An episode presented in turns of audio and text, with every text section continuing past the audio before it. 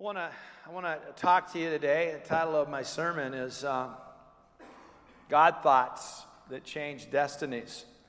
Now, what is prophetic commissioning? Have you ever kind of heard that word? We just kind of actually coined that phrase here the last couple of years. We've used different terms, prophetic assembly, other types of terminology to describe what we're going to have in these special meetings. Basically, a team of people with with uh, special giftings in the area of being able to pray over people and to prophesy. And to have the gift of prophecy. The gift of prophecy, I would just lay out for you, would be this to be able to give messages from God to an individual or to the church that are inspired by the Spirit of God. Candidates have applied and have been selected and screened, and uh, that schedule, as I said, is going to be sent out to everybody, and they're going to be brought before the church and given a thorough, a thorough word about their placement, their life, their journey, and what God wants to do with them in the body of Christ. Now, uh, others, they may pick out, you know, people out of the crowd and give you a short word to confirm something or bring clarity to something going on in your life right now. These, uh, this gift of prophecy, these messages from God, these God thoughts, as I'm going to use today, really have in it contained another gift that the Bible describes in 1 Corinthians 12 called the, the word of knowledge. Uh, knowing things, information about you that would be humanly impossible to know, to, to bring faith. Well, why, why, why do this, Bob? You know, why do this? Well, one, the reason is that we want to see the church built up. We want people to be encouraged and touched by heaven and know that this isn't just a man made institution, but we're an organism that's being built and it's being brought together, it's being used supernaturally by Jesus himself. We also want people to sense God's nearness, that, that God is in the house. I like one of my favorite phrases is Jesus is in the house. Let's just say that with me. My favorite phrase Jesus is in the house. That's one of my favorite. I, I love that out of Mark 2. He's in the house. I want him in the house. I don't want him in the house by faith. I want him in the house really like he's there. You know what I'm saying? And there's a great thing by the I'm here where two or three are gathered, but then there's a there where he's there. You know what I'm saying? We want both. We want by faith and we want it there. And so Jesus is going to be in the house and he's in the house today. Would you tell the person next to you, he's in the house today. He's in the house. Come on, he's there. We also we want to help confirm and settle people in the will of God. And we also, why we do this publicly? We want people to receive the ministries of other people in the church. It happens to me all the time. So, Pastor, I want to pray for you. I remember that they may have gotten a prophetic word. You're going to pray for the pastor once in a while. Just, okay, I remember that. Pray for me. Lay hands on me because God said you have something to give to me that I need to really submit to. And so it enhances body ministry, and, and people have been deeply impacted over the years in our church. It's made us the strong church that we are able to do some of the things that we have done. Now, in preparation for this, I want to talk about God thoughts that, uh, that change destinies. And what I want to use is, is, is the Apostle Paul's own autobiographical description of a prophecy that he received. And he's actually talking to a crowd of people who are not very happy at, with him at the moment. He's sharing this. It's actually a mob that they would like to kill him. But he got permission from the, from the Roman soldiers that intercepted his martyrdom and says, Can I speak to the crowd? And he begins to address the crowd in Hebrew, and he's saying these things to this particular crowd at the temple. He said, In one Ananias, a devout man according to the law, well spoken of by all the Jews who lived there, came to me and standing by me said to me, Brother Saul, receive your sight. Now he had been blinded by a great light on his way to Damascus as a Pharisee and with authority of the scribes and the Sanhedrin to arrest and imprison Christians.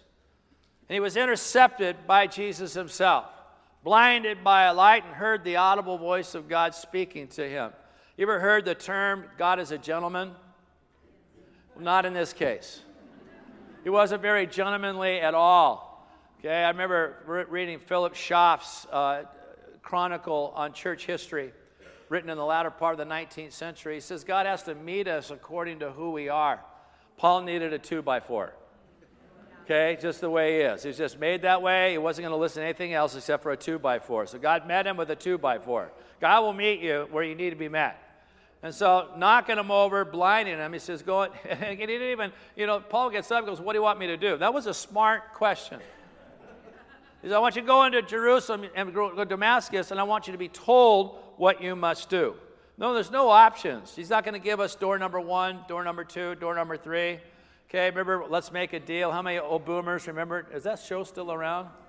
It is? Okay. I don't know what it's like today, but back in the day when I was a kid, you had door one, door two, door three. Jesus never saw that show. He goes, Brother Saul, receive your sight. And at that very hour, I received my sight and saw him. And he said, The God of our fathers appointed you to know his will, to see the righteous one, and to hear the voice from his mouth. For you will be a witness for him to every one of you who have seen and heard, of, of everyone of what you have seen and heard, I should say. And now, why do you wait? Rise and be baptized and wash away your sins, calling on his name. Fourteen years later, a gathering took place at a church called Antioch that was really the first Gentile church in church history. Bunch of, bunch of Gentiles got a hold of the gospel from scattered Jews in Damascus, Syria, and there formed one of the great mission churches of the first century church. And it says, And now there were in the church of Antioch prophets and teachers Barnabas, Simeon, who was called Niger, Lucius of Cyrene, Manaen, a lifelong friend of Herod the Tetrarch. It was quite the combination of people. Notice it's racially mixed. Notice that God's an international God. And notice that people came from all strata of, of socioeconomic conditions. And Saul, which would be the Apostle Paul. And while they were worshiping the Lord and fasting, there's that famous word that people don't like. The Holy Spirit said, Set apart for me Barnabas and Saul for the work to which I have called them. Then, after fasting and praying, they laid their hands on them and they sent them off. So, the Apostle Paul who wrote probably one half of the New Testament, describes in Acts 22 to a crowd basically how he received a message from God from one Ananias about what God wanted to do through him in his life. You know, he actually he actually was to be a witness, and Paul did this consistently. He wasn't so theological that he just couldn't tell a story. Oh, he basically got a Holy Ghost two by four over his head. He, what, that he, that he met and encountered a living Jesus. And he really wanted people to know that. I, he encountered a living Jesus. Paul had things that he wrote, I received from the Lord. In other words, I didn't receive it from anybody else, I received it from Jesus himself. He said, Jesus appeared to me while I was praying in the temple. He, he had encounters. Angels came to him and talked with him. It wasn't a theory relationship, it was in a living relationship. And he told that all the time. You will see the righteous one, you will hear his voice, and you'll tell people about your encounter. Come on, our story is our encounter with God. Now, one thing he leaves out that was in the Acts 9 prophecy were these words carry, You'll carry my name before Gentiles and kings and the people of Israel. But what happened, 14 years came, went by, and then finally, the second section of scripture that I'm reading to you here began to talk about the timing of that word. Need, we need to know the difference between God giving us a promise and God having a time by which He releases that promise. Just because I hear it doesn't mean it's going to happen now. When I was 24 years old, Sue was 22 years old, maybe 23. I think she was still 22. We received a word. Everything he said came to pass in our life. But I remember the word had a warning.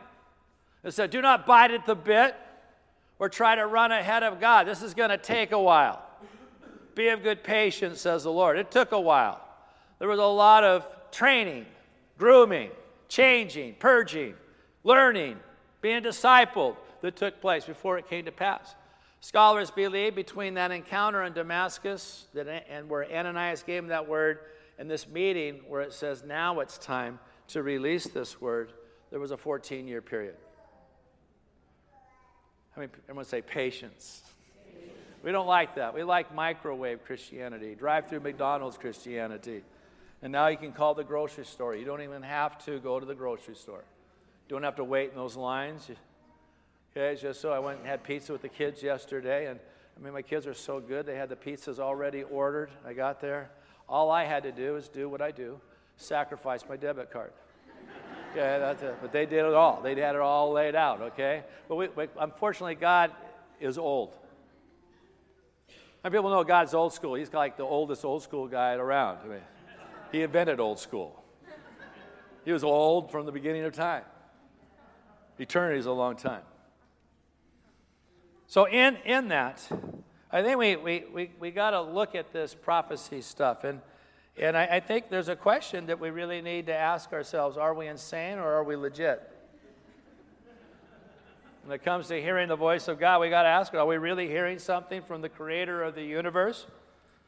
Are we hearing something from Jesus who rose from the dead and ascended to the right hand of the Father and gave us the Spirit? Are we, are we really hearing from Jesus? And when we're hearing from the Father, or are we just good, sincere people who are crazy and have lost our minds?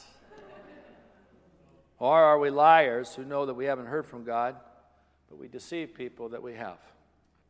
Now, I think children in this area, I think they inspire us and even help us to see the humorous side of this thing.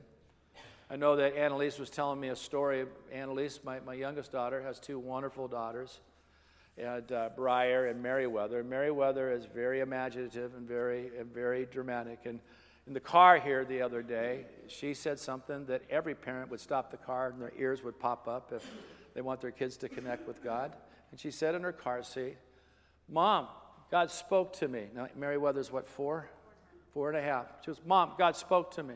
I don't know if Annalise pulled the car to the side, she said, stopwatch, but, you know, obviously the antennas, it mean, well, like what? It caught Annalise's attention. She said, Well, Meriwether, what did, what did God say to you? Well, he said, Mary, did you know an octopus has 20 arms?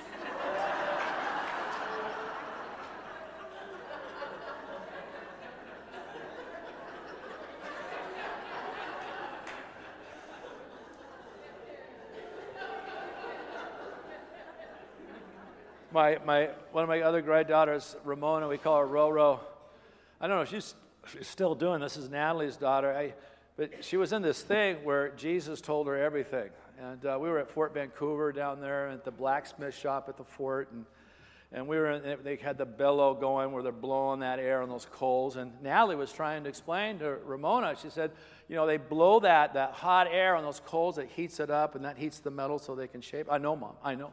Jesus, Jesus told me that. Jesus told me that. She was at this place where Jesus was just telling her everything. We couldn't tell her anything.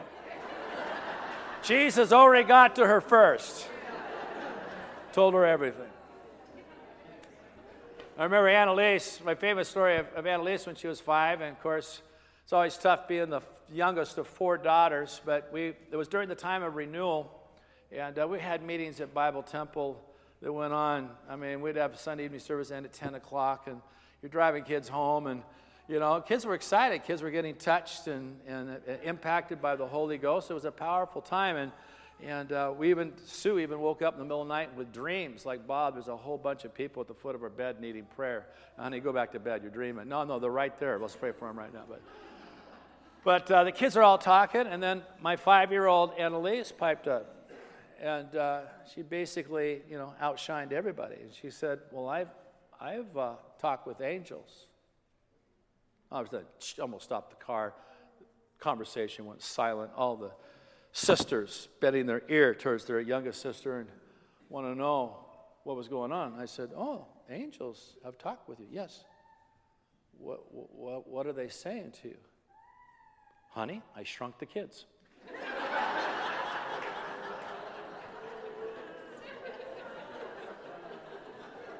Disney got in there a little bit, and uh, But we're, we're not children, we're, we're adults who are really trying to hear from God about His, His will for our lives. We, we're, we're crying out for some clarity. We're crying out for some confirmation. We're, we're even crying out for some creativity. In other words, God that would create something in us Come on, we're born again by the Word of God. Okay, faith comes by hearing, hearing by the Word of God, that, that there's a creative thing that is birthed in us. We, we need to be visited from heaven. That's the cry of our heart. I wasn't interested going from a Catholic church from liturgy, and I, re, I like liturgy. Okay, I, I, but I wasn't interested from going from liturgy to three hymns and a 20 minute chalk talk at some nice little evangelical church. I wasn't going to trade one for the other. What I was looking for was the power of God. And I, you know, I, I think the body of Christ has matured, and, and God just, you know, it's just not all about being touched by God. But I'm going to tell you this, by, I'm going to say this to you. If it wasn't for the power of God, I'd be in a mental institution right now. Wasn't for the power of God, I'd be walking around in some striped pajamas someplace. And I'm not kidding you. I've been delivered by the power, the presence of God from mental illness. Okay? so I have a great appreciation for encounters with the Holy Spirit. And I know that. I knew that. I need the power of God or I'm going to lose my sanity because it's a long story, but I could share with you warning signs from the Lord on that that would actually really scare you that God would deal with somebody like that. But He was trying to save my life. Come on. Besides the testimony of hundreds of people have been strengthened by prophetic messages and launch ministries, there's a question that has really helped me answer this question are we legit or are we insane? And the, the question is, is this Can God guide us if He can't speak to us? It's a real basic question. I mean, how can God guide me if He can't talk to me? So let's look at some scriptures here. Psalm 23, verse 2 3, one of the most famous scriptures of the Bible. He makes me lie down in green pastures. He what? Leads me beside still waters. He restores my soul. He leads me in paths of righteousness for his namesake. Now, although he generally leads all of us through the Bible, okay, we have the general commandment and express will of God. The, the issue is this he, uh, he also leads us individually differently. Well, how does he lead us individually differently? Well, the next scripture tells us that. But the Helper, notice how we identify the Holy Spirit here. The Holy Spirit, whom the Father will send in my name, he will teach you all things and bring to your remembrance all that I have said to you. Come on, the, the, the, the, the, Holy Spirit, the word helper means one who'll stand alongside of us. He stands alongside of us and he's going to teach us. Now, to teach me and to teach you, he's got to be able to speak to me and he's got to be able to speak to you to teach me. Well, Bob, you're teaching us now. But this will fall on deaf ears and hard hearts if there's not someone communicating to you even as I speak. Jesus also said these words When the Spirit of truth comes, he will guide you into all truth. He will not speak on his own authority, but whatever he hears, he will speak. He will declare to you the things that are to come. He will glorify me. He will take what is mine and declare it to you. Notice, he guides, he speaks, he declares, he glorifies Jesus because all this is really coming from Jesus through the Holy Spirit to talk to us. You know, when you get to heaven, you're not going to be shocked. Like, I never saw it like that. You should have a relationship. The Bible describes it in 2 Corinthians 13 14, the fellowship of the Holy Spirit. You should have such a communion with the Holy Spirit that we should just walk right up to Jesus and say, It's good seeing you. It's good seeing you. Yeah, when I see him, I'm going to become like him. My sanctification is going to become complete. All right, there's going to be a greater revelation, yes, but it's not going to be a total shock. We have received as a deposit, Ephesians says, the Holy Spirit as a guarantee of our future re- resurrection. In other words, we got a, a sample and a foretaste and an appetizer of heaven with us now. So that's not a, just a big shocker when we get on the other side. And then, of course, Acts 13 2. And while they were worshiping the Lord and fasting, the Holy Spirit said. He spoke to them. Holy Spirit spoke to a specific person about a specific situation and a specific time. Now, how come we, we can't hear God more clearly? That's a, that's a good question. What, what's, you know, one of the things that we need to come to grips with is that we live with a lot of racket. There's a lot of racket. Sometimes I have to go to hotels and, and cities around the world. There's, some cities around the world are very noisy 24 hours a day. They're just noisy. So they never sleep. They don't even go down a little bit. They're, they're the same level 24 hours a day. And you got a hotel room right next to the, in the main street. And it's just loud. It's a lot of racket, and you can't hear. Well, we got a lot of racket that we hear. And what we really need is we need to hear something clear in the midst of all that racket. So, a clear sound in all this racket is really what we're looking for. But what racket? I want to give you seven rackets, and then we're going to wrap this up. Racket number one, all together at once in one thing. It's all there. the racket of rejection. Let's just talk about the racket of rejection. Some of us deal with this voice within us that God's rejected us. Some of us, the people have rejected us, the church has rejected us. And there's just something that you have within your makeup that you're rejectable. There's just something where you feel like, man, people reject me, God rejects me, the church rejects me. Even though that may not be true, you're hearing that voice. That's the loud noise that blocks the voice of God out in your life. The Bible says there is now no condemnation for those in Christ Jesus. Yeah. And even if you're not a relationship with Jesus, the Bible says the bride, the, the, the, the, the, church, the Holy Spirit is saying to you through the church, Come, come. Jesus said, Come to me if you're thirsty. There's no rejection, but that rejection does do that. There's insecurity. The insecurity in my life that am I accepted? The insecurity in my life, do I, do I have something to offer this place? The, the, the insecurity that I make a right decision. Some of you are plagued with second guessing and third guessing. Did I change that job? Did I do the right thing? Then we, we sold that house. Did we do the right thing? When we changed churches, did I do the right thing? When I did this, did I do the right thing? Did I do the right thing? Do I do the right thing? Did I do the right thing? And you're just plagued with insecurity. Blocks the voice. Insignificance. There's a racket and a noise of insignificance.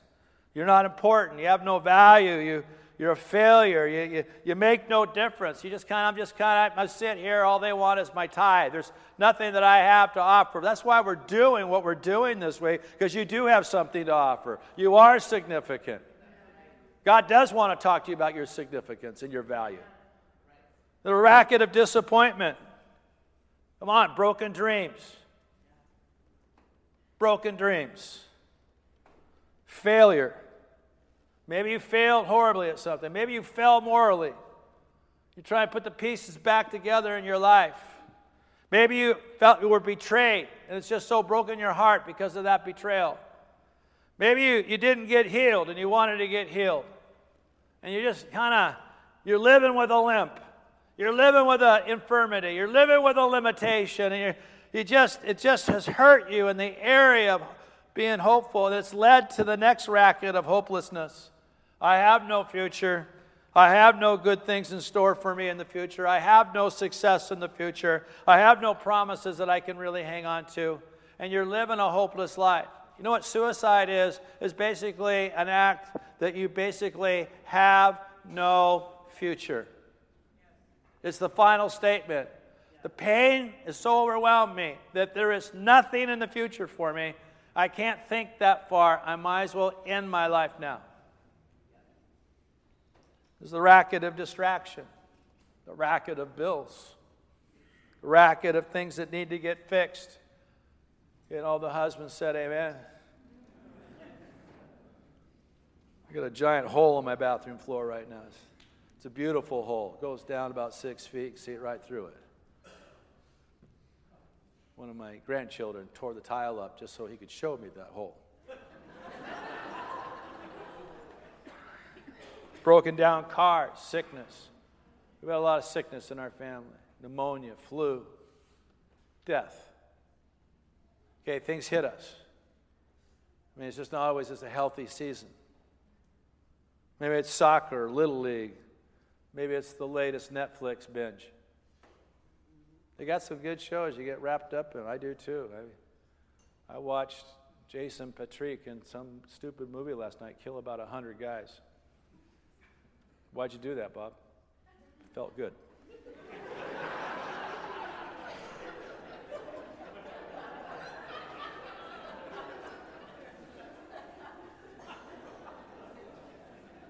I mean, a thousand bullets shot at him and nothing hit him. He just shot everybody dead.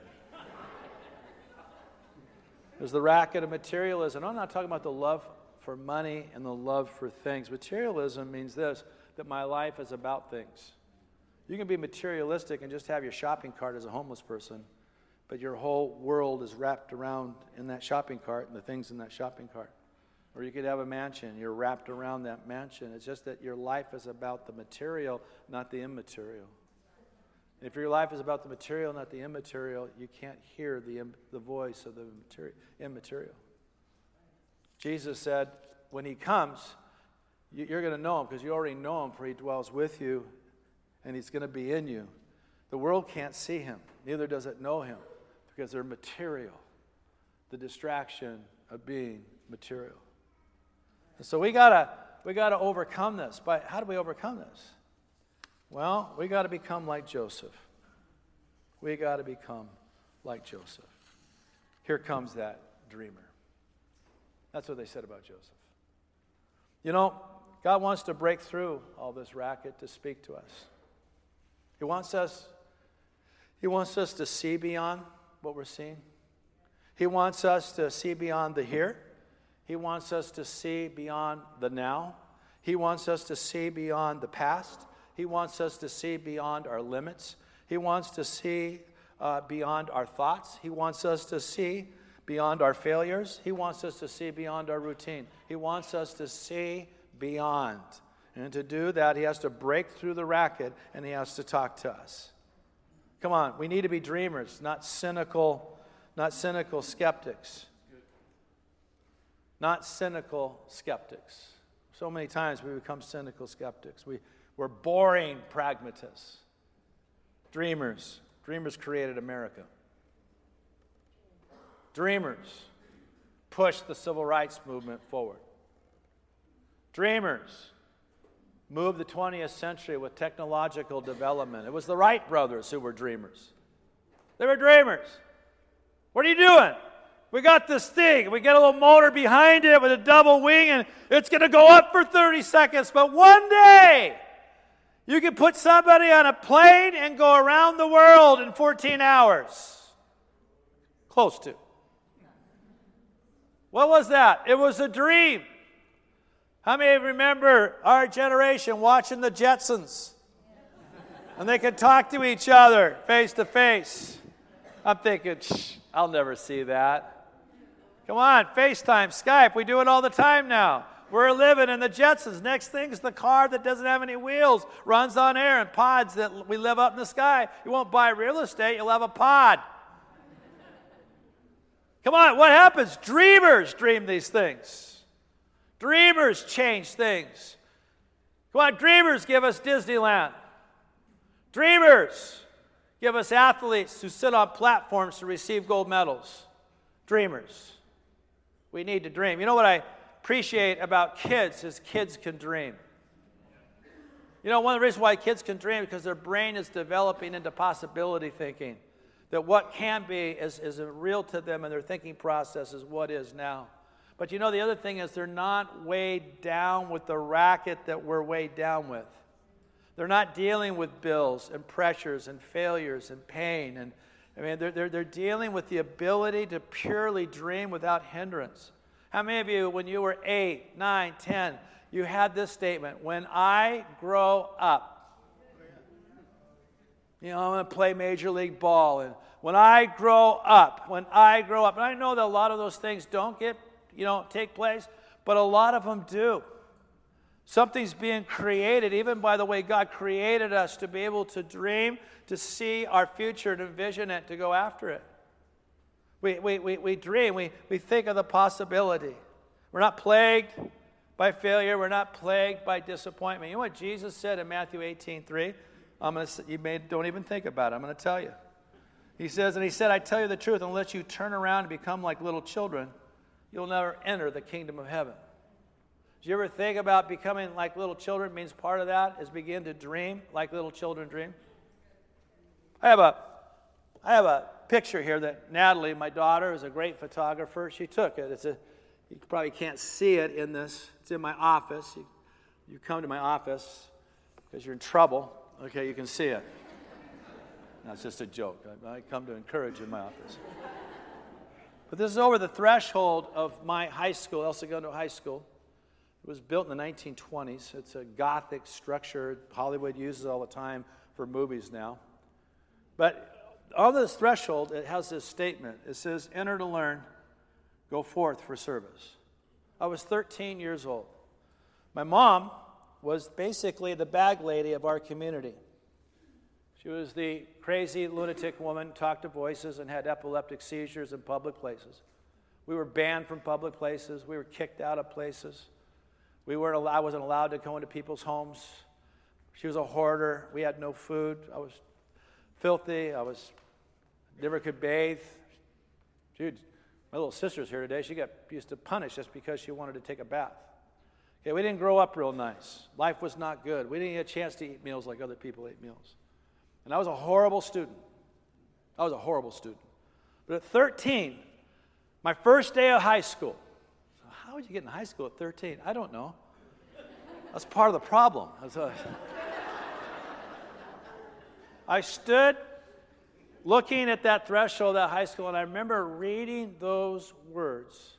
And I remember saying to myself, it was an epiphany moment I'm going to do that. I'm going to go in there and I'm going to learn and I'm going to live a life of service. You see, the power of a dream. is so needed. We need to be like Joseph. Here comes that dreamer. That's what they said about Joseph. You know, dreamers, they, they have this way of envisioning their future. Now, maybe it's not exact, it's perfect, but they have it. When I parented my kids, I think the one thing I did do is I, want, I never wanted to douse their dream. I never wanted to squelch it. Just I'll fan it. Maybe I had to balance it. Maybe I had to season it a little bit and kind of get reality and how it takes place. But come on, we want to envision what God wants to do through us. They may make decisions in light of the bigger picture. I, am not going to do that because that's not part of my future. I'm not going to do that because that's not part of where I'm going. Little things matter because they can actually make the difference, the little things. So all of a sudden, little things begin to matter. So you start disciplining yourself. Dreamers see things differently. It's like two guys going to a, a party. It's like Ben and I going to a party. And, you know, Ben gets stuck talking to some guy in the corner. He's just on some soapbox politically, and he bends his ear all night. He can't break free from the guy. Doesn't even agree with the guy. He doesn't want to argue. The guy's just got him cornered. I'm talking to everybody at the party. I'm hearing one story after another and catch up on this and eating hors d'oeuvres and having a great time. And you know, we walk away from the same party. I got to see a bigger party than Ben. He got locked into one thing. He says, That was a lousy party. I'm thinking, I had a great party. You know, when we think bigger, we start seeing a bigger party. We're not caught. We just that one guy that corners us in the corner. We see all the people in the party. We, we have a bigger view of what's taking place. We're committed to growth, whatever it takes. You need to do this and not do that. That's what I'm going to do. Stop doing this and start doing that. I'm going to do that. You're committed to growth. You're focused in a direction. You recover. You recover better from setbacks. You, you're, you're not affected by negative events. You know, when we lost the land, I paid a price for that in many ways. When we lost that property. But I remember I had to rally, and I had to rally as the leader of the church. I had to rally my elders. And I remember back in that room back there, I had an ink board. And I said, We have a thousand people. We have about $1.7 million a year. And we own about three or four million dollars in assets. Now, what would we do if we were starting all over again? Where we had a thousand people, an annual income of, of, of, of money given, designated, undesignated, 1.7 million, and we have three, four million dollars in assets, and we're starting from the beginning. What would we do? And let's start dreaming. In other words, all is not lost. We got something. We got to look at the glass half half full, not, not half empty. We, we got to pick ourselves up. We, God's still with us. He's still building something. We're still going to move forward. You got to rally. That's what happens with dreamers. They're optimistic about the future because God's in the future. Worship team, come on up here, please. Confidence is up because you just kind of got this sense I'm a, I'm a man of God, I'm a woman of God, I'm a child of promise. God is in this, God will help me, God is faithful. You got to have this. Life is tough, but God is good. Life is tough, but God is greater. Life is tough, but God will come through. You just have that. When you're a dreamer, you have that in your heart and in your mind. We're coming up to meetings here. What we need as a church is that we need to open our hearts up and let God birth dreams in us again. All of us, including me. Doesn't matter what reality is because we got to see beyond reality to see where God's operating, what God's doing. This is my heart for the church that we would get God thoughts that change destinies.